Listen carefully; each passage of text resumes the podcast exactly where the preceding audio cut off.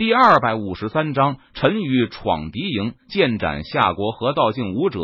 夏国百万大军的军营中，陈宇一人独闯，杀得血流成河。坐镇夏国大军的河道境武者终于现身。什么？你就是陈国羽皇？夏国河道境武者闻言，他脸色顿时一变，逼呼道：“夏国河道境武者自然听说过陈宇的名字，但是令他没有想到的是。”陈宇的实力居然已经达到了河道境修为，这简直太令人难以置信。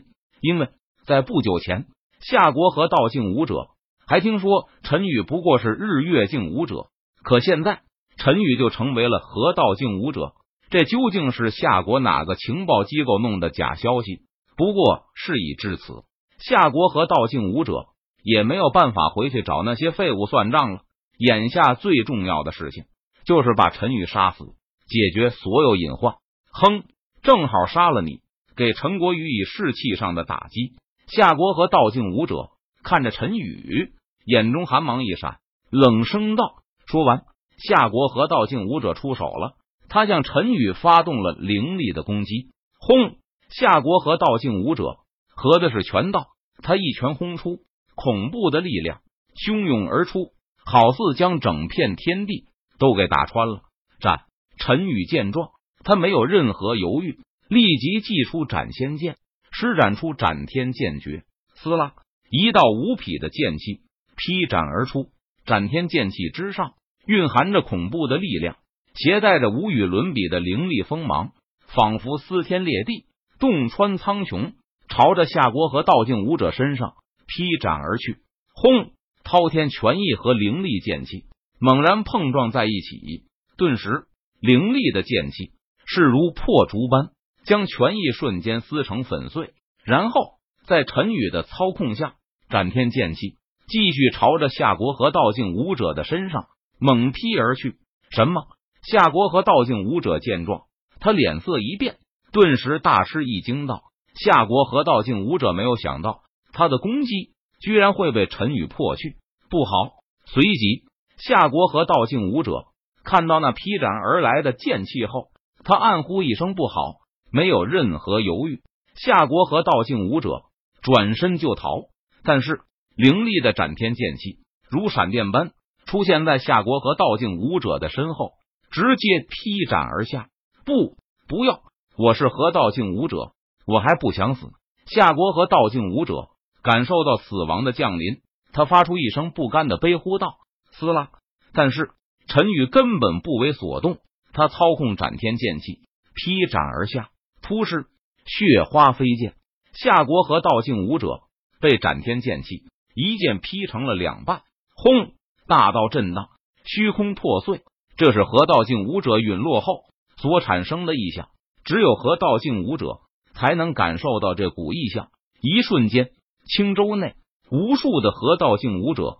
都抬头看向了那大道长河，有河道境武者死了。要知道，河道境武者实力强大，在整个青州都是屈指可数的存在，并且河道境武者寿元悠久，长达数万年。一般情况下，河道境武者根本没有那么容易死去。但是就在今天，发生了河道境武者的大战，夏国的河道境武者陨落了。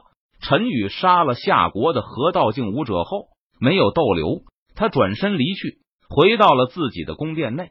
夏国河道境武者被陈宇当众斩杀，这顿时使得夏国百万大军气势颓废了起来，而陈国大军则是士气大涨。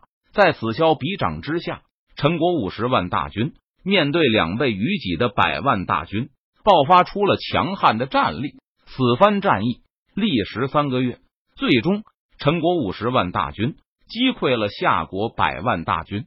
陈国乘胜追击，出兵追杀，一天之内连下百城，将东域大半地盘都收归于陈国境内。随后，陈国大军和夏国大军以东域东城为界，互相僵持了下来。最后，夏国派出使团前往陈国临都，想要和陈国谈判。对此，陈国欣然接受夏国谈判的请求。夏国想打，陈国奉陪。夏国想谈，陈国也奉陪。陈国临都皇宫乾坤殿，夏国使团站在乾坤殿内。陈国第二任皇帝山皇陈山在乾坤殿内接见夏国使团。当然了，陈山身为陈国皇帝，自然不会和陈国使团谈判。等接见结束后，陈国这一方也会组织人手和夏国使团进行谈判。不过，夏国使团的人很高傲，他们从心底就看不起陈国之人，见到陈山也不跪拜行礼。陈山见状。很是生气，但是为了体现出陈国的大气，陈山也是怒而不发。杀！不过就在这个时候，夏国使团之人大喝一声，向陈山发动了猛烈的攻击。不好，有刺客保护陛下！陈兰见状，他脸色一变，顿时大声提醒道：“但是夏国使团中有一名刺客的实力达到了大成期修为。”陈兰想要阻拦，却被对方一巴掌打得吐血倒飞了出去。山皇，受死吧！这名刺客看着坐在龙椅上的陈山，冷笑一声道：“轰！”一只巨掌拍出，陈山抵挡，却被拍的吐血倒飞了出去。虽然陈山的修为也达到了大成期，但是他根本不是刺客的对手。眼看陈山就要被刺客杀死的时候。一道身穿白衣的修长身影突然出现在陈国，想要刺杀我国的皇帝。夏国也太狂妄了。陈宇脸庞冷峻，目光冰冷，他看着此刻，语气森然道：“说完，陈宇右手虚握剑指，施展虚空凝剑诀。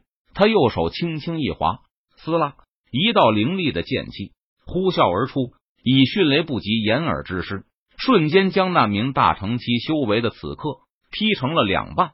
原来，自从夏国使团进入临都皇宫后，陈宇就展开了神识，一直在关注着乾坤殿内的情况。当夏国使团对陈山进行行刺时，陈宇第一时间就意识到了不妙，他立即一个闪身，出现在了乾坤殿内，救下了陈山。夏国居然派人行刺我国皇帝！简直就是欺人太甚！陈宇脸庞冷峻，他身上散发着森然的杀气，冷声说道：“雨儿，我们该怎么办？”陈山看着陈宇，他问道：“不和谈，出兵灭了夏国。”陈宇闻言，他冷声回答道：“